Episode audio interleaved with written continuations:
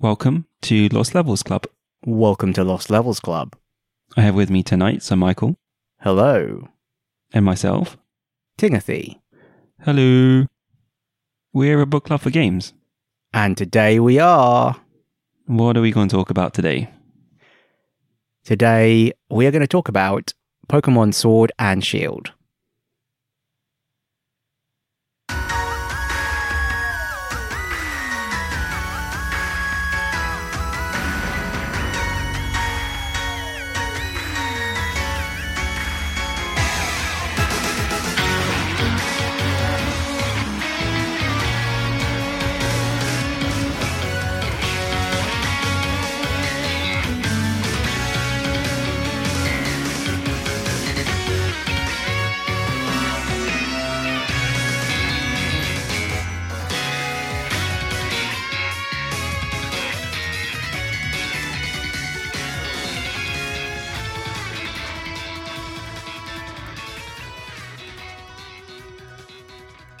So, this is part two. Yes. And there will be spoilers. There will be spoilers for the whole game because you've actually finished the game ish. So we're going to talk about everything. Shall we start with some stats? Go ahead. So, you finished the game last time round in 33 hours and 19 minutes, and you had collected 172 Pokemon. Yes. And this time round, I almost finished the main story in 39 hours and 37 minutes, and I collected 153 Pokemon. So, so when you say you almost finished, where did you get to? I didn't actually beat Leon, and I'm pretty sure that's the last fight, last match. It's the last match in the the main story of the game. Yes. So I need to, I need my, give you my excuse, and then you need to bless it. See, he was one shotting me. It was 3 a.m. last night, and I'd lost a few times. I, I saw it's 3 a.m., then I gave up. I was, I just had enough. Yeah, you sent me a message today saying like, "I'm sorry, I was up until 3 a.m. yesterday and I couldn't beat Leon. Is it okay if I stop?" And I was like, "You were up until 3 a.m. You madman." Yes, you can stop. Also, you're terrible at this game. This will be like a, a something we'll explore over the next hour. Yeah, I I really don't get how this happened. I I can only assume it's like context switching or something because you've got more distractions when you're playing. Because, yeah, you took about six hours longer and you lost. I mean, having said that, part of the reason I think I found it easy was because I was over leveled. I mean, I say that we should look at our parties and see what the relative levels are. And then what? Should I, should I say my final, final stats? Yeah, Because I also just took a snapshot this morning when I officially put the game down before this podcast. So, final stats for me 55 hours and 10 minutes, and I have caught 300 Pokemon. I was really just going for quantity at the end. I was just like going, evolve this, evolve that, use a stone on this. Put all these low level Pokemon in my party and try and level them up to get them to evolve. So I, I did get 300. I, I think this is the first game where I could reasonably complete the Pokedex because they have made the trading much easier. You can get Pokemon from the other game from doing raids as well, sometimes it seems. And also, you have the other game, so we could just trade the ones we're missing. So I do feel like I could potentially complete the Pokedex this time. This is the first time I've ever felt like I could actually really do it. Was there a strategy to 300, or was it just let me do a raid here, let me evolve this, let me do that? Was it by luck, or did you have a strategy that you'd built from? No, there was no particular strategy. I was just playing and catching stuff as I went. And just in the last couple of hours today, I was like, well, let's just see how many extras I can sweep up before I officially, you know, put the mark on it. But internet resources, none, none needed. I, ha- I had a quick look about how to evolve certain things because there were some that were in my party, and I was like, what level does this have to be to evolve? And I was like, oh, it only evolves through trading. It's like, fine, get out and put a different one in. Because, like, you know, we've hardly traded. I think we did it once. Yeah. but we've basically never been playing at the same time since. Is now a good time to talk about our high level battle strategy? Go ahead. Let's hear yours. Uh, Do you mean in general? Do you mean for like the gyms? Do you mean for like raids? For gyms. And so this isn't so much the battle strategy as the prep strategy, then, it seems. Because I think it was really funny when we were having a chat to prepare the notes for this podcast about how easy or hard we found gyms. Because you mentioned Gym 6, which in Shield is the ice gym, you found hard. And I said, oh, yeah, Gym 6, which in Sword is the rock gym, I found that hard as well. And then I said, it was the first gym where I didn't beat the whole gym with just one Pokemon. And you were like, what the? you like you were really shocked. And you thought I was taking the piss. My definition of hard was I had to change the whole team, change all six Pokemon to handle that gym. I so I actually lost that battle, but you didn't. You just had to go onto your Second Pokemon. your second Pokemon. yeah, that's right. That's right. So I have no idea why you've been having such a hard time, but for me, I was generally making sure to always have a Pokemon with the right type advantage going into the gym. So for the first gym, it was really easy because my starter was Scorbunny, which is fire type, and the first gym is grass. So my starter Pokemon already had an advantage.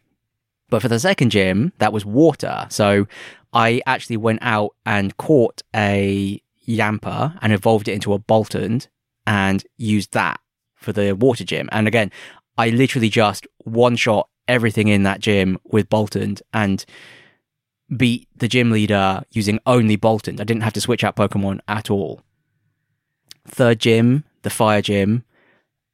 Similar strategy. I went and caught a Dewpider, I think, and then leveled up until it was an Araquanid, whatever.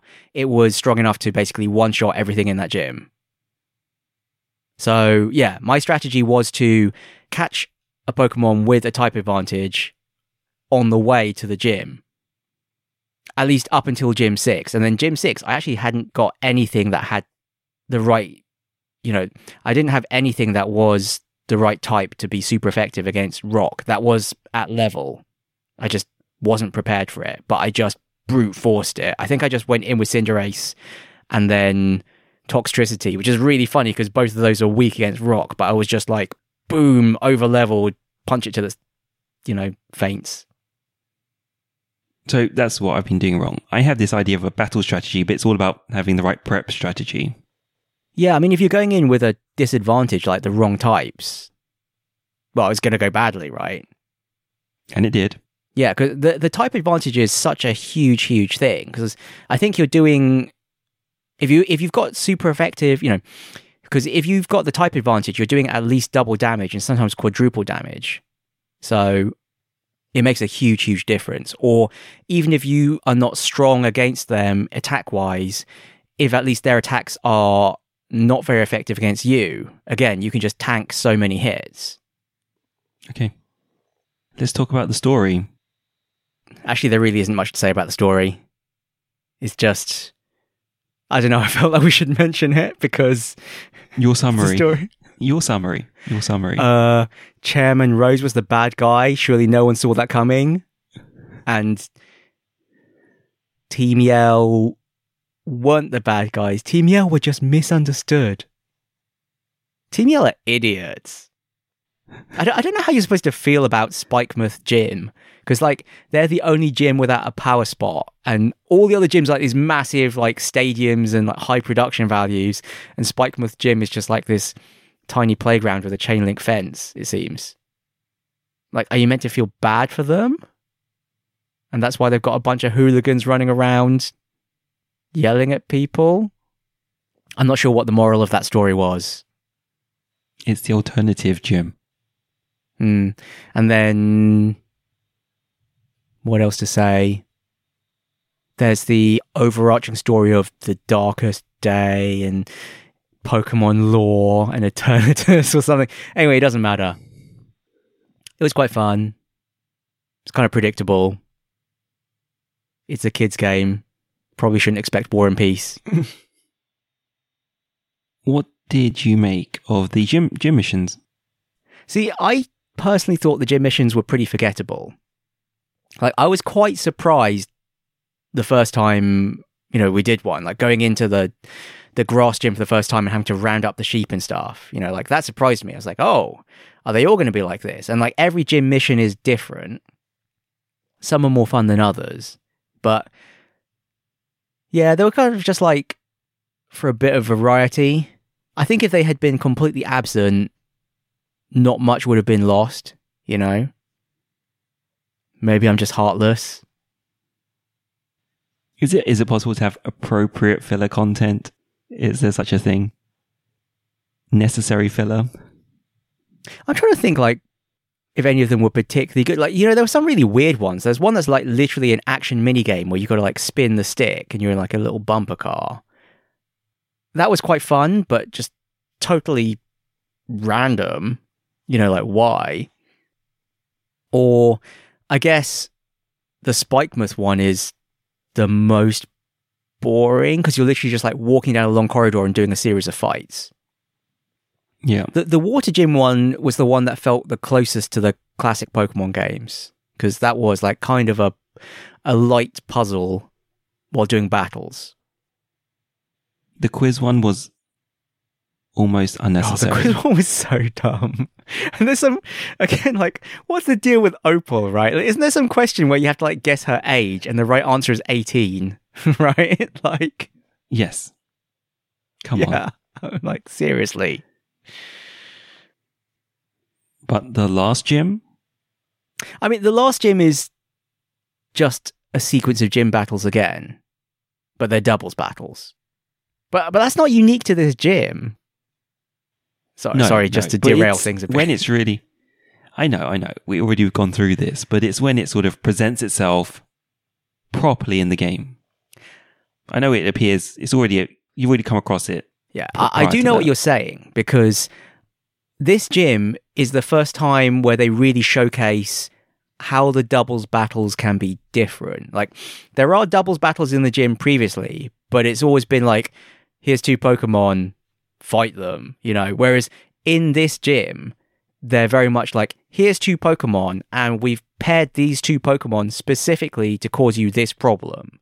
You know, like this one's going to cause a sandstorm. This one is immune to the sandstorm damage. You know, like, you know, it's, they're paired for a specific reason. And it makes you realize, oh, there's the potential for a lot more strategy in Pokemon when there are two Pokemon on each side. Like, suddenly a whole bunch of moves that seemed kind of pointless suddenly seem quite good. Because, you know, in all of the individual battles, I mean, we didn't specifically go into it, but, you know, my high level strategy is literally smack them so hard they go down in one hit. Like, why would I spend effort using a buff move when I could just take them out in one hit? You know, the turn where I try to buff myself, they're just going to hit me. And if I just hit them first, then I'm not going to take any damage. But in the doubles battles, suddenly it makes a bit more sense because you might not have the perfect type matchup against both of them. And so maybe one of your Pokemon should buff the other one or put up a defensive measure or something or heal them or, you know, any number of things. And your other Pokemon can smack them as hard as they like. You also mentioned that this is the approach taken by the, the other Pokemon. the other game. Pokemon game. Well, then the Pokemon that's not Pokemon, Temtem. Yes.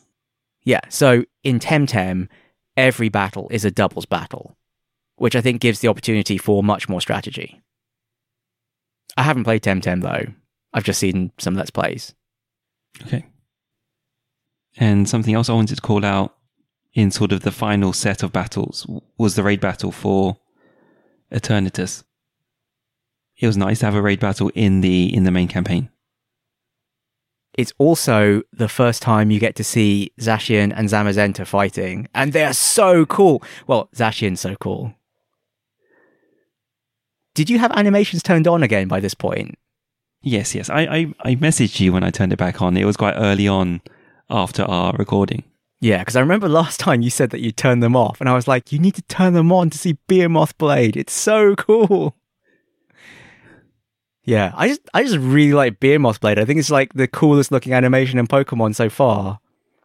I mean, it does look like something out of Dark Souls. It's literally like Sif, the Great Grey Wolf, with the giant sword, and then it does, you know, this big leaping slash, and there's like ninja style, like like cuts across their face, and then finally huge explosion, and cool guys don't look at explosions, walk away. Yeah, so I'm glad I got Zacian.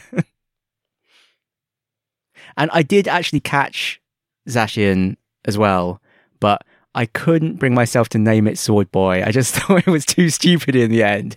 Like I caught it and it was like, "Do you want to give Zacian a nickname?" And I was like, "Actually, no, no, I'm not going to do it." Yeah, so you don't actually get Zacian or Zamazenta in the main campaign. You just defeat Eternatus, catch Eternatus, and then have the final championship match with Leon. But there is a post game quest where you pretty much just do a victory lap of all the gyms and fight a raid battle in each one. Ooh. But I think the first couple are like regular raid battles, and then later on they become like weird solo raid battles. But I don't know. I think I was really over leveled by this point, so they were really easy. It's also kind of funny because you're literally your quest is to try and prevent the restoration of the monarchy. Like these two guys show up, Sordward and Shielbert, and one of them has a haircut like a sword, like sticking straight up, and the other one has a haircut like you know Zamazenta's shield, and it's all like coming out the sides like a spiky Wolverine shield. style. Yeah, and it's just like, are you guys for real? And and the two of them are just like being really arrogant and douchey and talking about how they're the descendants of the the true kings of Galar, and they're going to uh, you know take the throne, and you have to chase them all around the Galar region, going to all the gyms and fighting stuff. And eventually, it culminates in you catching, well, one of Zacian and Zamazenta, and then Hop will catch the other one, and you have a final battle with him. Although, actually, my battle with Zacian was really anticlimactic because I won the previous battle against Zamazenta with Haxorus, which is like a dragon Pokemon, and went straight into the Zacian fight. And I didn't check if I was healed or not, and I wasn't healed. So I was like, oh, whoops. So the first turn, I just had to use a full restore to heal myself because I was on really low health. And then on the second turn, I went to attack, and then discovered that none of my moves would do anything because Zacian is a fairy type Pokemon and fairy is immune to dragon. And so I just threw a dusk ball at it to see what would happen, and I caught it. So I had a very anticlimactic fight. Doesn't matter though, caught it. What was it? Shall we move on to our Pokemon? Yeah, let- let's talk about our parties then.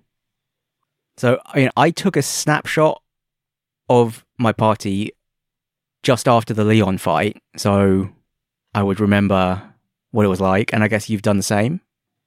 Yeah, mm, not after. Okay, just before. Fine. During. So, so how do you want to do this? Do you want to just read them out? Yeah, let's just read them out.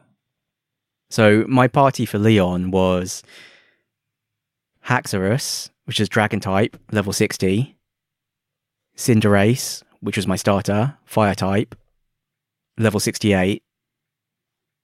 Toxtricity, an electricity poison type, level 66. Eternatus, just because I just caught it and it was cool. So that's Poison Dragon, level 61. Klinklang, a steel type, level 55. And Dhelmise, Ghost Grass, level 57. So let's talk about this Leon battle. Did you take out the entire team with one Pokemon? I, I don't think I did this time. I, I, I honestly don't remember because it was quite a long time ago. So I can't remember exactly how the fight went down, but I I can't even remember what his Pokemon were, other than he obviously had Charizard. Yeah, yeah. And the whatever Sobble evolves into. Were you worried about the Dynamaxed Charizard? I think that was the one that gave me the most trouble because I didn't have anything appropriate to fight it with. Because Charizard, I think, is fire and flying. So really, I should have had a rock type, but I didn't have any rock type stuff. I think I just literally brute forced it. But I don't remember with what. Like it, it may have been just Cinderace, just like smacking it with other fire moves, and you know it's not very effective, but doesn't matter if you hit it with enough force. But obviously, still winning it on the first go. Yeah, I still won first try. Sorry. So let's talk about a team that won't beat Leon. So my team, Corviknight, Flying and Steel type, level 64. Diggersby, normal and ground type, level 62. Rillaboom, grass type, level 61. Gloom, grass and poison type, level 60. Unfezant, normal and flying type, level 60. Thievul, dark type, level 58. So let's look at the level ranges. Here you've got for you, it's level 68 to level 55. I was level 58 to level 64. Does that, does that make a big difference? Yeah, so I mean, it's possible the Cinderace, you know, having those four extra levels made a difference, but I don't think four levels will make that much difference. I I think the bigger problem for you is that literally, I was about to say all. Is it all? Almost all of your squad is weak to fire. Yes, that was a problem. So I think that's your main problem. You just need more variety in there because all the grass ones, all the steel ones are going to be vulnerable to fire. And because you had Grookey as your starter, he's going to have, well, he already has Charizard and he's going to have Cinderace as well. So So this is why you're just better at this game than I am. You clearly you have like an innate understanding of the type system. yes. I'm sorry, how can you not understand this? I don't play Pokemon. But I just went for the highest level. Like the bigger the number, the better. So you start. Okay, you're right. So there's definitely more variety in your in your team. Like there's no doubling up. Well, Really? I, I deliberately did swap things out to try and plug weaknesses in my team. Like, I knew my team has a weakness to ground, for example, things like that. And, you know, I was trying to, you know, fill gaps. That's why, in the end, like having Haxorus and Eternatus was useful because they're both dragon type, which means they're only weak to other dragons and ice. And I don't think he's got any of those. I see that Cinderace is your highest leveled Pokemon. So you stuck with your starter. I had this weird attachment to Cinderace because you know it's like, oh, Cinderace is my first Pokemon. So I think naturally Cinderace was higher level, and I actually deliberately did stuff to make sure Cinderace remained the highest level. So you know, when I was reading out my party, I said Haxorus first, and that's because Haxorus is actually at the head of the party, carrying an amulet coin for getting more money. So, you know, Haxorus was actually the one at the front of the party, not Cinderace. And similarly, for a while, Toxtricity was actually ahead of the party as well. And previously, Obstagoon, I mean, I didn't mention it there, but for a while, Obstagoon was at the head of the party. So Cinderace was actually often not at the head of the party after the start of the game because I was trying to level a particular Pokemon to get them into shape for whatever the next gym was. But whenever they were in danger of overtaking Cinderace in terms of levels, then I'd put them back at the back and put Cinderace at the front again to keep Cinderace ahead. Or just literally swap them out of the party. Like that's why Obstagoon's not in there anymore. Because it was like, oh, Obstagoon's getting too close to Cinderace. I need to move him out. So yeah, that's why Cinderace is such a high level. I think it's really interesting to hear everyone's approach. That I had this irrational attachment to Cinderace. But everyone gets attached. That's the beauty of Pokemon. Yeah, I guess so. I still didn't give them any of them nicknames. I still feel like giving them a nickname would be weird. Not even Cinderace. Well, I- I, I said last time it'd be weird just to have one with a nickname, you know. But clearly he's your favorite. He or she is your favorite. It, well, it's been funny now because Cinderace, Cinderace is now you know like a, a Pokemon breeding factory. It's terrible. I've left I've left Cinderace and Ditto behind at the nursery, and I'm just picking up eggs every now and then, just spitting out Scorbunnies just to trade with people. Yeah, but that's a very recent development. That was like a oh, uh, we're gonna talk about the game soon. I should try and hatch some Scorbunny eggs slash trade with you. But then we didn't actually trade in the end.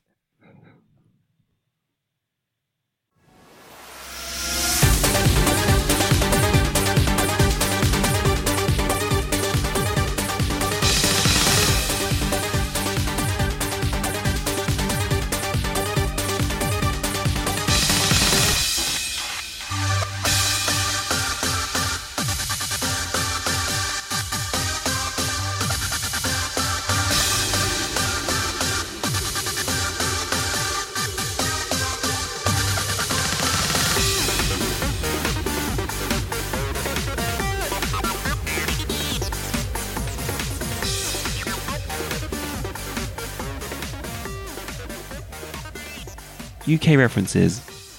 Well, Galar, the Galar region, is inspired by the UK. Yes. We, we did. We actually didn't really talk about this at all last time.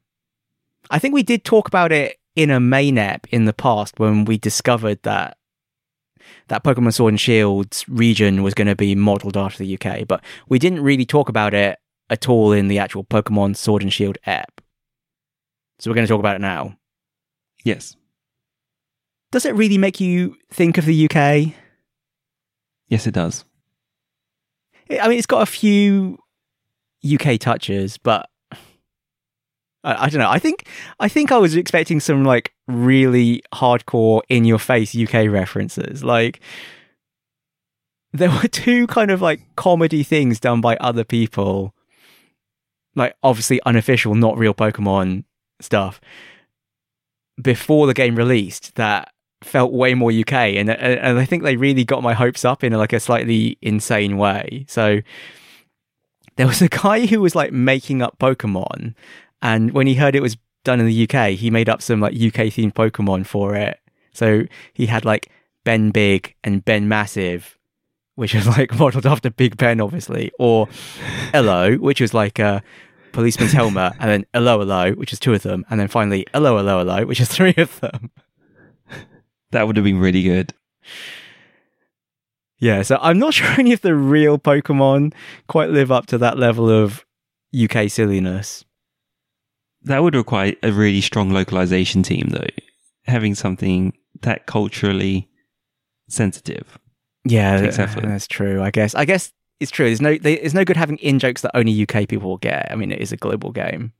There was also the dub of a Pokemon episode in Scottish, which like was so authentic that even native English speakers need a translation. like it's like, I'm your dad. Like I could understand it, but I could not speak like that. Like you know, watching it, I was like, yeah, I know what he's. I understand what he's saying, but I could not speak like that. So you you were disappointed. yeah, it was kind of just like bland.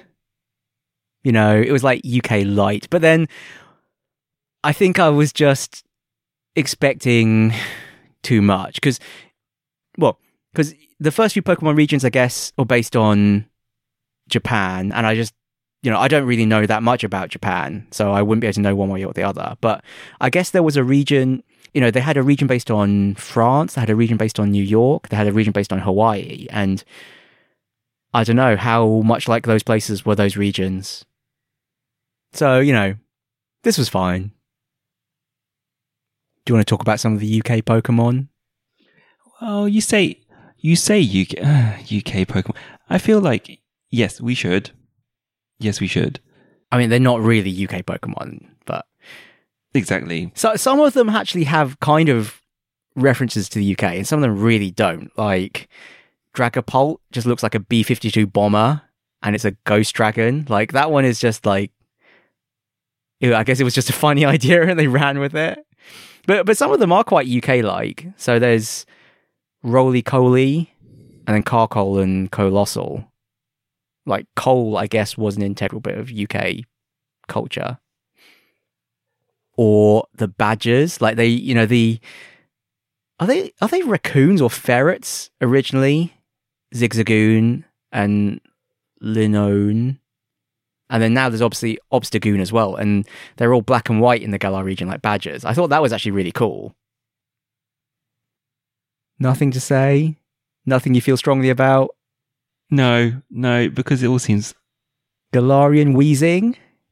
It's like got big top hats and also smokestacks. It's a cool design. okay. That's quite that's quite cool.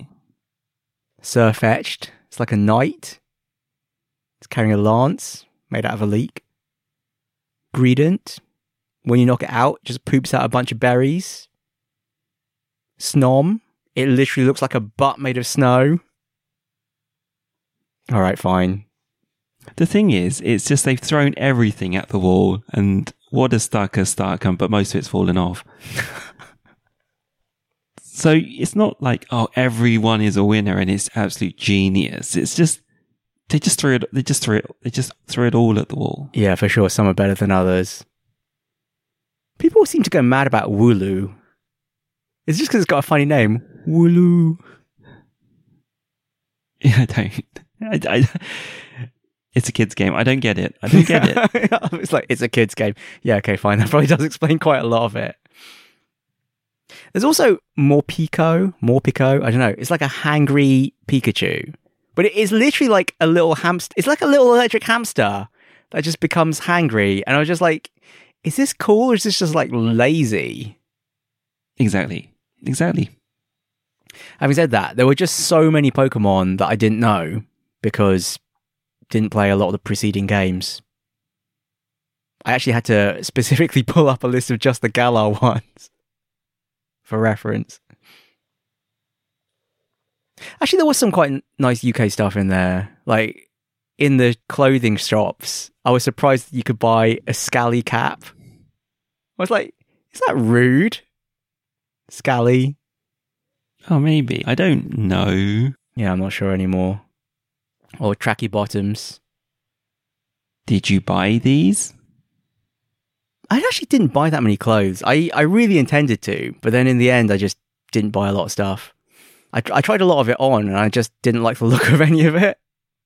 I was quite happy with how my character looked like from the start of the game. I just bought this like Camp Curry T-shirt, I think they called it, and it's like a shuckle eating curry. I don't know. I just liked that T-shirt, and I just wore it for the whole game. Did you get a new bag? I did buy a new bag, but then I decided I liked my old one better and I switched back. Like I actually bought, I actually did buy several changes of clothes, and in the end, I just decided I didn't really like them, and I changed back into my original gear.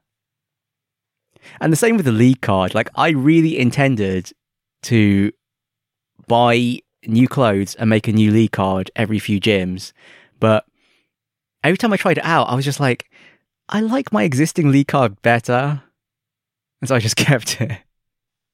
Have you already shared your primary league card?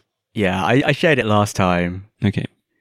I, I I have updated it since. So I think the version I shared before was like right from the very start of the game. Like the you know the latest version obviously has my trainer number on it and it's got like a shiny finish and all sorts of other stuff. But it's fundamentally the same picture of cool guys don't look at explosions where I look slightly worried and there's a big explosion in Leon behind me.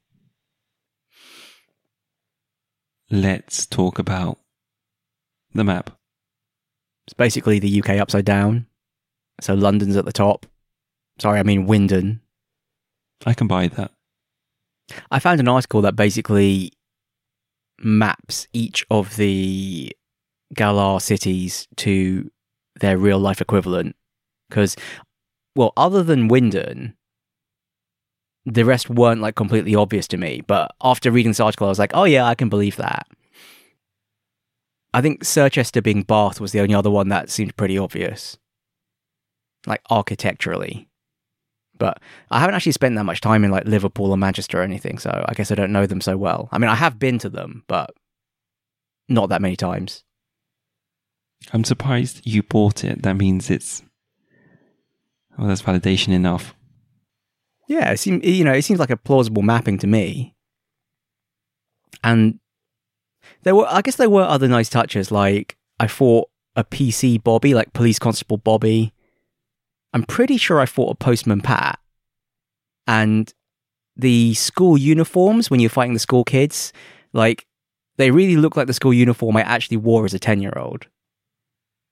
I mean, you're going to tell me you didn't wear school uniform, Yeah, we school we wore school uniform. but it wasn't like that then.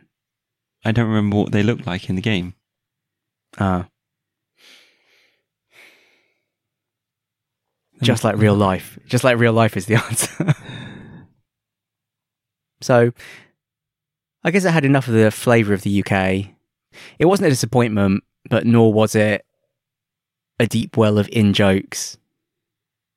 Was it quaint? Was it quaint? Yes, it was quaint. I think it, it captured that. I guess. It was really small, though. Like, I, this is this is getting to more a criticism of the game rather than any UK specific thing. But didn't you feel like Wha- What's the second town? Because you, you start in Postwick, and then you've got to get to the first town with the train station. And the distance between those two towns is like a hundred meters. Like everything is so close together.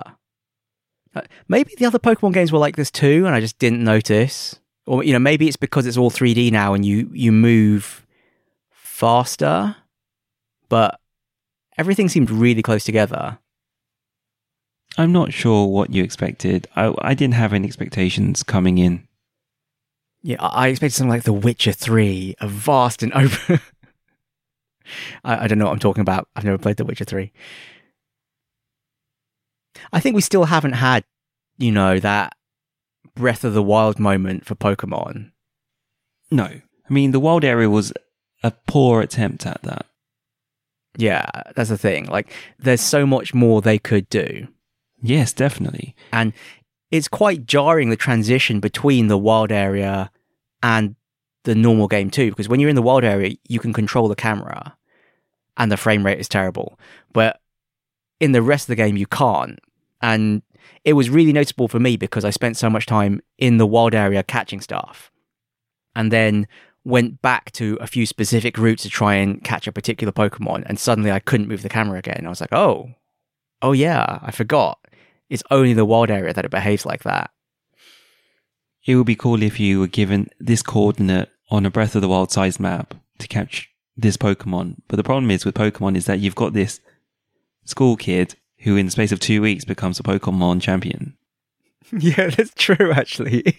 It really did make me think. I mean, like, this is the problem. I mean, again, it's a game for school kids. I know we're going all over the place here and we're kind of going back a bit, but like, what's wrong with all the people in this world? Are they incompetent? Like, is the average IQ of like the Pokemon universe like 60 or something? Like, why is this cool kid able to like destroy everyone. Like, why is this guy the unbeatable champion? Uh, maybe, maybe because everyone makes their party like you and not like me. I don't know. like, seriously, man.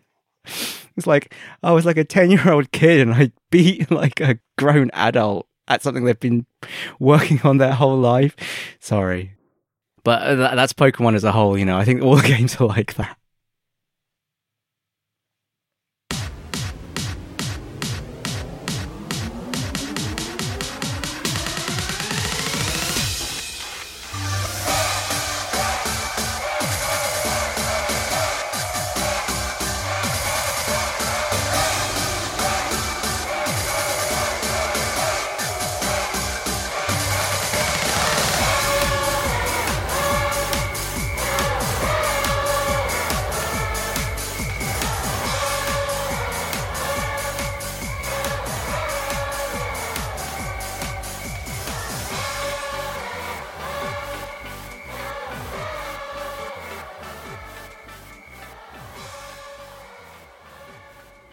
So let's talk about everything else.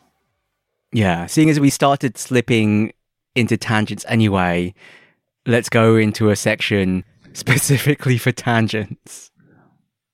So I wanted to start with the, the biggest quality of life improvement, I thought.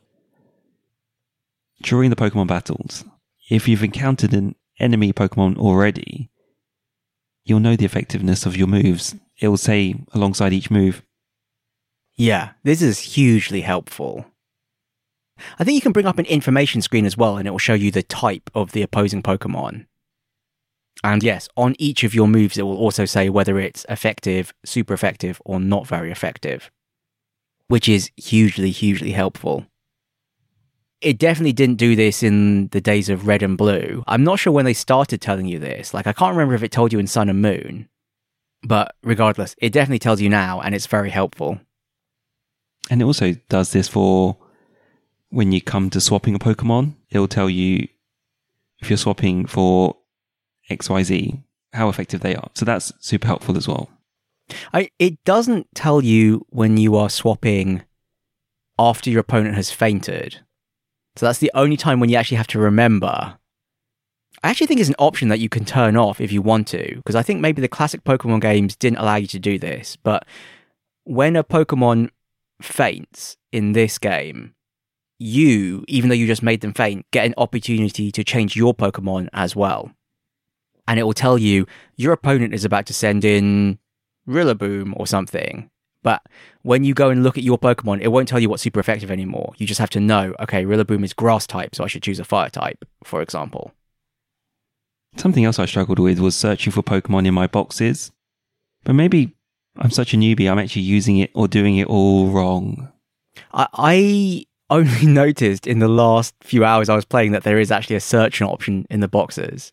So at the bottom of the screen, there is actually an option that says search, and you can click on that and specifically type in like the first letter of the Pokemon you're looking for, and then it'll give you a list of all the Pokemon that start with that letter, and you can choose that one.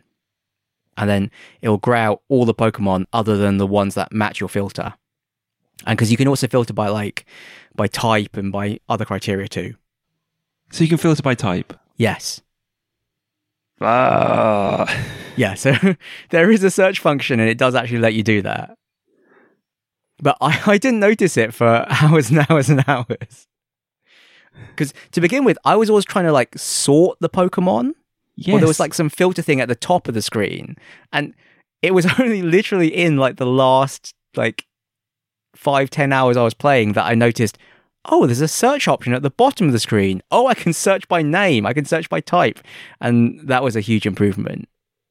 So that answers my question. I was being an idiot. Well, so it is in there, but I don't think they make it very visually distinct. And so I also missed it for a long time. The UI suggests there's a search, but I couldn't find it, if you know what I mean. Yeah, exactly. It's like your brain looks at the screen and takes in that there is a search function because your brain has obviously read that there is search, but somehow you naturally look for it in the wrong place and you just start selecting like icons. It's like, well, I don't know what this icon means. Maybe this icon is search. And you're somehow completely ignoring the fact that it literally says search at the bottom of the screen. We suffer from the same blindness. I don't know. It's interesting. There's probably some like deep human psychological thing you can glean from this about how brains work. Or maybe we're both just idiots and just suffered from the same problem. So you wanted to talk about the battle tower?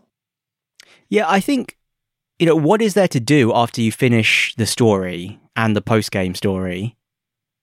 So there's complete the Pokedex, which is what I was trying to do. There's shiny hunting, which just seems like a massive waste of time to me, but to each their own. I know some people really like it. I actually do have one shiny Pokemon. What is a shiny Pokemon? What's so special? I don't think there's anything special about it. Actually, it's funny because I actually I actually do play Pokemon Go and I do the community day every month to get the shinies. I don't know why. Yeah, you're right. Shiny hunting is just like this dangerous path to go down because then you just keep doing it and it's a huge time sink. A shiny Pokemon is literally just a Pokemon that's a different color to the normal one. Actually, the mechanics of shiny Pokemon I think are quite interesting because I actually think it's like like Bitcoin mining almost. I think it's something like it randomly generates a UUID for the Pokemon, and your trainer ID is also like a UUID or something. And if the last X digits match, then it becomes shiny. It's something like that. Don't quote me. Actually, I'm recording a podcast, so you probably can quote me. But the, someone should look. You should look it up properly from a proper source because I'm just paraphrasing. But yeah, so basically, there is a low probability that a Pokemon can be shiny, and it just means it's a different color. And, and I have one that I caught while doing a raid, and I didn't notice it was shiny until afterwards. When I noticed the icon in my Pokedex had a shiny thing, I was like, "Hang on, I have a shiny one." And then I looked back through my Pokemon boxes, and I was like, "Oh yeah, I do have a shiny one." But anyway, sorry. So that is definitely something people do in the end game. And then the other one I think is the battle tower, or at least it's presented as something to do in the end game. So competitive Pokemon battles against the AI, or I think you can play humans too. And the rules in the battle tower are different to the main game. So, you know, in the main game, part of the reason I found it easy was because I did just power through, like I was higher level, especially at the end in the post game quest. But in the battle tower, you can choose solos or doubles battles. And in solos, you pick three Pokemon. I think in doubles, maybe you pick six. I'm not even sure. I, I haven't actually tried the doubles battles. But your Pokemon are all set to level 50. So you can't win just by being over leveled. And so it matters much more the moves you're choosing, the composition of your party, because you, you can only send in three Pokemon, and also stuff like IVs and EVs, which I'll, we should talk about in a bit. And so, yeah, it was much harder. And the Battle Tower is the first time I actually lost.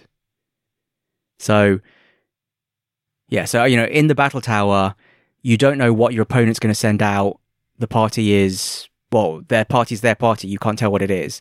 And you also can't swap out your Pokemon after their Pokemon faint. Like the rules are stricter too. Leon sets up the battle tower after he stops being the champion after you beat him. And you can fight him again in the battle tower to gain the ability to appraise Pokemon, which basically tells you their IVs. And yeah, the battle against Leon, I lost like six times back to back. Like I was literally like having to try out different combinations of Pokemon. And then I was like, right, he's going to use this, so I should use this. And I'd send in that group, and then his set of three Pokemon would be different. And I'd be like, wait a minute. That's not the rules. You're supposed to be an AI. So yeah, he just beat me back to back multiple times. And I eventually managed to eke out a victory, and I was like, oh, thank goodness. I'm never doing this again.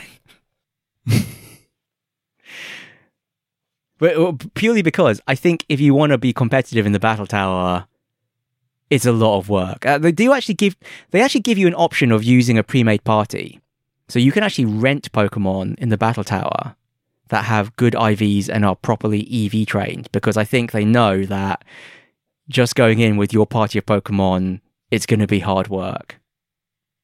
Did you rent your Pokemon? No, I used my party. I was like, no, Cinderace forever, you can do it. And I eventually won, and I unlocked the appraisability, and then I appraised Cinderace, and Cinderace's stats were absolute trash. And I was like, oh no, poor Cinderace. No wonder he had so much trouble. Yeah, because I think Cinderace has okay stats, which is the polite way of saying garbage. Actually, before I go on to IVs and EVs, the other random trivia is Toby Fox of Undertale fame did the music for the Battle Tower. So random. And it was. I didn't really like it actually. Which is surprising because I actually I really like the music in Undertale, but Battle Tower music didn't really do anything for me.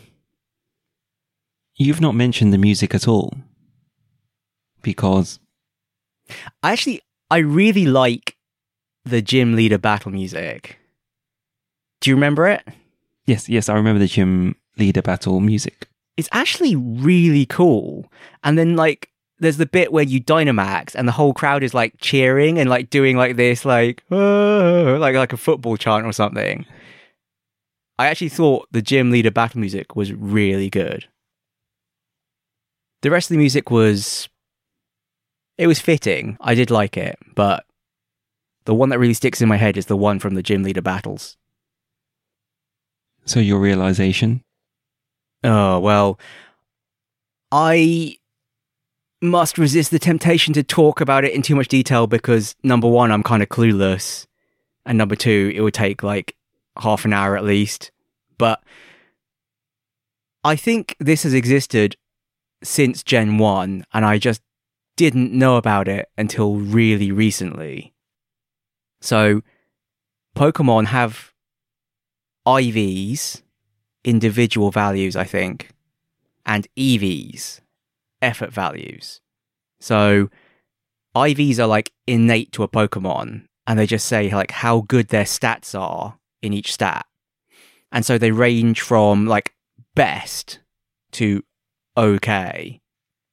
And so like, you know, Cinderace's stats are mostly like okay, whereas some of the other Pokemon like caught from raid battles that are like best, best, best, best, best, best, you know. And so if you take a Pokemon at level 50 that has like perfect IVs versus one that has just like okay IVs, the one with perfect IVs will be noticeably stronger. And then EVs are another crazy thing because every time your Pokemon makes another Pokemon faint, it gains EV points in a stat. And the stat that it gains depends on what the enemy Pokemon was. And a Pokemon can gain up to a certain number of EV stats, but no more. And so you have this problem of if you want to make a really competitive Pokemon, you number one need to catch Pokemon or breed Pokemon until they have like perfect IVs. And then you need to make them only fight specific Pokemon such that they have their perfect EVs as well. You don't want to waste EV points in a stat that isn't important to this Pokemon. So it's like a huge amount of effort. Although I think you can also just spend money and pump them full of drugs because you can also raise EVs by feeding them vitamins. So it's just like, you know, here I've bred a perfect Cinderace. Now calcium, just keep eating this until your EVs go to the right level. I don't know. I don't know that much about it. I read a guide and then I watched a tutorial on YouTube and then I was like, this is way too much effort. I did start down the road of trying to like breed a perfect Cinderace and then I just gave up because I realized how much work it would be. How how far did you get? So I caught a Ditto and I appraised the Ditto and I appraised the Cinderace and then I started trying to catch better and better Dittos, but I never caught a Ditto that was really that good. And then I was like, I could just keep grinding for Dittos or I could just forget this whole thing. And I just forgot the whole thing. And then I just shoved Ditto and Cinderace, you know, the best Ditto I had in the daycare and just got some Scorbunny eggs because you know at the end of the day i'm not really going to become a competitive pokemon champion so why why waste the time? You know that that dream is gone. It's another one of those you know how much work is involved so you're giving up. Yeah exactly. Give up. Fail fast right? Fail fast. That's what they say. So we talked about your stats at the very beginning of the episode and you'd gone from 33 hours to 55 hours. Yep. What were you doing? Yeah, so I, I obviously did the post game quest, but that didn't take 20 something hours. So I think a lot of it was just wandering around the wild area and doing raids. Some of them were my own raids where I would go and throw in a wishing piece or find a raid den, but a lot of them was queuing for the online matchmaking and trying to get into other people's raids, which is really frustrating. And also, I literally had to have someone explain how to do it to me. Like, I think I tried to read up how to do it and was confused. And then someone had to literally talk me through it over WhatsApp. It, it was not obvious to me at all. So basically, you have to go online and then you know that you get those like random stamps that's like, I caught this Pokemon or I evolved this Pokemon. So other people's raids will show up in that list when you're online. And you have to go into that list and select that stamp and say, I want to try and join this raid. And more often than not, they'll have already started the raid or the raid will be full. And so you'll just get a random error message that's very uninformative, like, connection could not be established or the other console did not respond. And then it's like, is there a problem with my online access? Is an internet problem? You know, it's like, no, it, it just means that they started the raid already. So I think like my success rate for getting into raids was like 5% or something. There's a lot of like wandering around and then trying to keep an eye on like the, you know, the sticker chart. You can filter it to only show max raids. And like, yeah, the best chance you had was every now and then you get an option to refresh the stickers. So just go in, refresh the stickers, and immediately try and join a raid. But it's like beggars can't be choosers. You know, it's like, oh, I really want to try and catch a Rapidash or something. But are there any Rapidash raids? No, fine. I'll just do this other one then. Can you not start the raid and have people join you? I mean, you can, but what are the chances that you've got that particular raid? Right? You you can throw in a wishing piece and then you'll have a raid, but is it one for a Pokemon you want to catch? But but the raid Pokemon are really good IVs. as I discovered, compared to the ones you catch in the wild. Like a lot of the raid Pokemon have four perfect IVs, and some of them actually ha- were literally perfect. Like they were all best, best, best, best, best. So I think I actually have a level 70 Magikarp with perfect IVs. I'm not even sure what to do with it. Like, what am I going to do with this Magikarp? I guess evolve into Gyarados, but it's funnier as a Magikarp. yes. Yeah. And they seem to change up the raid battles every now and then. So they had an event recently where you could catch the starters. So you could, like, the, the Gen 1 starters. So you could catch Charizard, Bulbasaur, Squirtle, or you could also fight Mewtwo, but you weren't allowed to catch Mewtwo. And the variety of Pokemon people use as well is quite interesting now because, you know, Pokemon Home has released. And so people can bring in their Pokemon from previous games too. And suddenly you're starting to see, I think, the legendaries from Pokemon Sun and Moon, like Necrozma or Solgaleo. I don't really know them. Uh, someone had a shiny Mewtwo today as well, and I was thinking, is that hacked? How would you get a shiny Mewtwo? Why do you think it's hacked? I, I just don't know how you would get a shiny Mewtwo. I, maybe there was a way and I just don't know about it, but I was surprised. So, literally, did a max raid early today, and one of the other people had a shiny Mewtwo. There was another really funny one where we literally all picked Zacian. It was like four Zacians versus like a Ponyta. It was like kind of bad. And then the first Zacian does Behemoth Blade, boom, and Ponyta's health like instantly halved. Felt a bit unfair. Actually, while we're talking about raids, there is one last thing to say, which is Gigantamax. So the other thing that I think is unique to raid battles you can Dynamax your Pokemon, and that just makes them bigger. But individual Pokemon, so not like the type of Pokemon, but some individual, you know, individuals of that species of Pokemon can Gigantamax, which means not only do they become big, but they change form as well. And all of the gym leaders Pokemon are Gigantamax Pokemons. And again, it wasn't obvious to me at first. Like I thought okay, well, if I, you know, Dynamax a Charizard, it's going to do the same thing as Leon's one, but actually it doesn't. Unless it's a special one that has like the Gigantamax gene, for example. Although you actually do get a Gigantamax Charmander as your reward for finishing the game. Anyway, random as just an aside. So I think that's the other reason people end up doing these max raid battles because it's the only way to catch special Gigantamax versions of some of the Pokemon. That's it? That's all you have? That's all you have? Yeah, I think I said enough. I just wanted to finish off with what we mentioned in the last step about camping. You're right. It makes sense to camp. Camping is cool, yo. Okay. Closing thoughts? It was fun, actually. I'm surprised I played 55 hours of it. It didn't get repetitive. Do you think we'll try the DLC? After this recording, or after talking to you about it for 90 minutes, an hour, an hour, I think yes, I would be up for the DLC now I've realized my mistakes, my shortcomings. Well, let's see how we feel when it comes out. Maybe it'll be like the Breath of the Wild moment. Maybe they'll realize what was missing and it will be an incredible, you know, an incredible new development in Pokemon. Or maybe it'll be a disgusting cash grab, but we'll still all buy it anyway. Do we know where it's based on? No. Sorry. Yeah, it'd be cool if it was like based on like Scotland and Wales or something. I don't know. That'd be amazing. Yeah, but I, I don't know.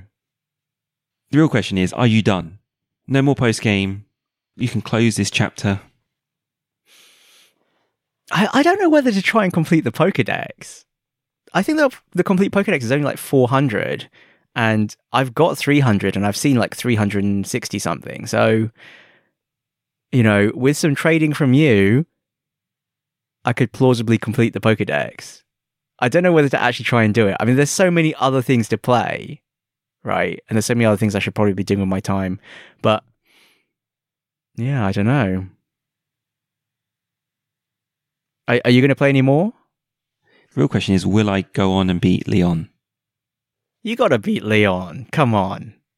You got to beat Leon and you got to catch the legendary dog so you can trade it with me for Pokedex completion. Okay, are we are we both making that commitment to each other?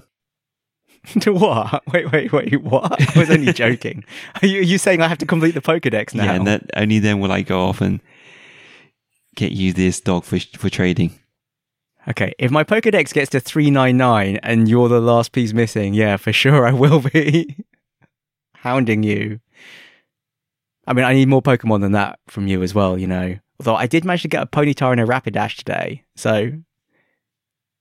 Okay, let me know. But we do have another book club game coming up. Yes, we do. So, Mike, you kindly got us copies for Resident Evil 2 Remake Yes, during the the holiday sale. indeed. So let's play this. So this is your choice, Yep. and we are going to quick look in inverted commas. Yes. Well, I mean, how quick it is depends on how much time we've got to play it, but we're committing to doing only one ep on the Resident Evil 2 remake. Because we're not going to commit too much time to it because we're looking ahead, right? Ultimately. Because we're going to do the Final Fantasy VII remake after that. Although I'm not sure if we're going to finish that or not either. That might end up being a quick look too. We'll see. Okay. Anyway, the next book club game is. Resident Evil 2 Remake. So play as much as you can, slash, as much as you want until next month when we will talk about it. Do you know anything about this game? I think I know much less than I thought I did actually, because I did play Resident Evil 2, the original, on the OG PlayStation. But you know, it was it was a different time. It was before the internet. So I don't think I played very much of it. Like I don't think I knew that there were like two scenarios for each character or anything. So I think I think I played it through once as I can't even remember if it was Leon or Claire, but I, as one of the characters. And so I've I've seen much less of the game than than is actually in the game. Like, you know, I don't think I ever encountered Mr. X, for example, when I played it as a kid. Okay. So, you know, I know very little. Is that was a very long-winded say of saying that was a very long-winded way of saying I actually don't know that much. Do you know which character you, you're going to play as? No. Do you want us to play the same one or different ones? I thought it would be nice to play different ones. Okay. Who do you want me to play as? You can pick. I wanted to play as Leon, Okay, I'll be Claire. but I can be Claire as well. No, I don't care. You know, I, I, I chose Sword Boy, so you can choose this. Okay, cool. So I'm Claire Redfield. You're Leon Kennedy. We are Lost Levels Club. I don't know where I was going with that. Resident Evil 2 Remake for next time. We were Lost Levels Club. We still are Lost Levels Club. Please rate and subscribe to us on iTunes. Please, please, please. You can find us on email. Mike.and.ting at lostlevels.club. on Twitter, At Lost Levels Club. on Twitch, As Lost Levels Club. anywhere else. Reddit slash r slash Lost Levels Club. So, Michael, what are you grateful for?